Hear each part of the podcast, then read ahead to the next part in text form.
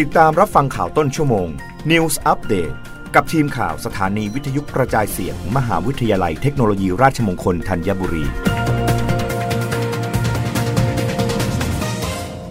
รับฟังข่าวต้นชั่วโมง โดยทีมข่าววิทยุราชมงคลธัญบุรีค่ะ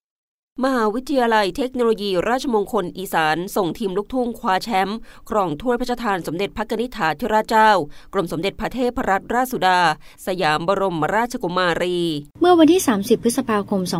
2565 มหาวิทยาลัยเทคโนโลยี ราชมงคลอีสาน โดยผู้ช่วยศาสตราจารย์สุรพจน์วัชโรภากุล รองอธิการบดีฝ่ายกิจการนักศึกษาและสิทธิ์เก่าสัมพันธ์ อาจารย์สรวิทย์ตอสริวัฒนา ผู้ช่วยอธิการบดี นายวัฒนศักดิ์สุขมากสินรักษาราชการแทนผู้อำนวยการกองพัฒนานักศึกษา พร้อมด้วยเจ้าหน้าที่กองพัฒนานักศึกษานำนักศึกษาเข้าร่วมการประกวดขับร้องเพลงลูกทุ่งประเภททีม นักร้องประกอบหางเครื่อง นักร้องชายเดี่ยว และนักร้องหญิงเดี่ยวในกิจกรรมก้าวราชมงคล ร่วมใจสืบสารวัฒนธรรมไทยครั้งที่ 12 ณ พิพิธภัณฑ์สถานแห่งชาติสงขลา โดยผลการประกวดประเภททีมมทรอีสานได้รับรางวัลชนะเลิศ ครองถ้วยพระราชทาน สมเด็จพระนิษฐาธิราชเจ้า กรมสมเด็จพระเทพรัตนราชสุดาสยามบรมราชกุมารี พร้อมด้วยเงินรางวัลจำนวน 10,000 บาท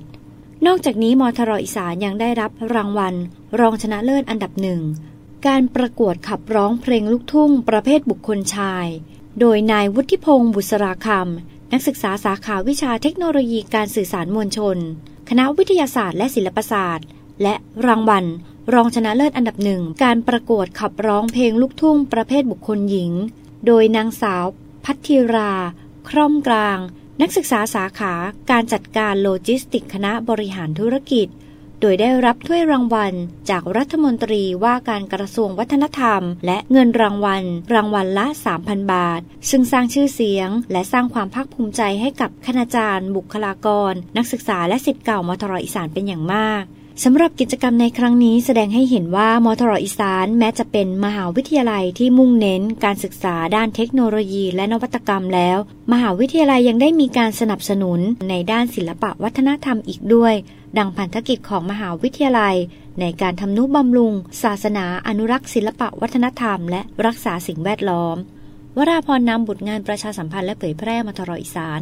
รายงาน รองผู้บัญชาการตำรวจแห่งชาติพอใจการเปิดผับบาร์คืนแรกไม่พบการเปิดให้บริการเกินเวลา พลตำรวจเอกดำรงศักดิ์กิติประพัฒน์รองผู้บัญชาการตำรวจแห่งชาติ เปิดเผยถึงกรณีการเปิดผับบาร์สถานบันเทิง ได้จนถึงเวลา 24 นาฬิกาตามมาตรการผ่อนคลายของสบคคืนแรกว่า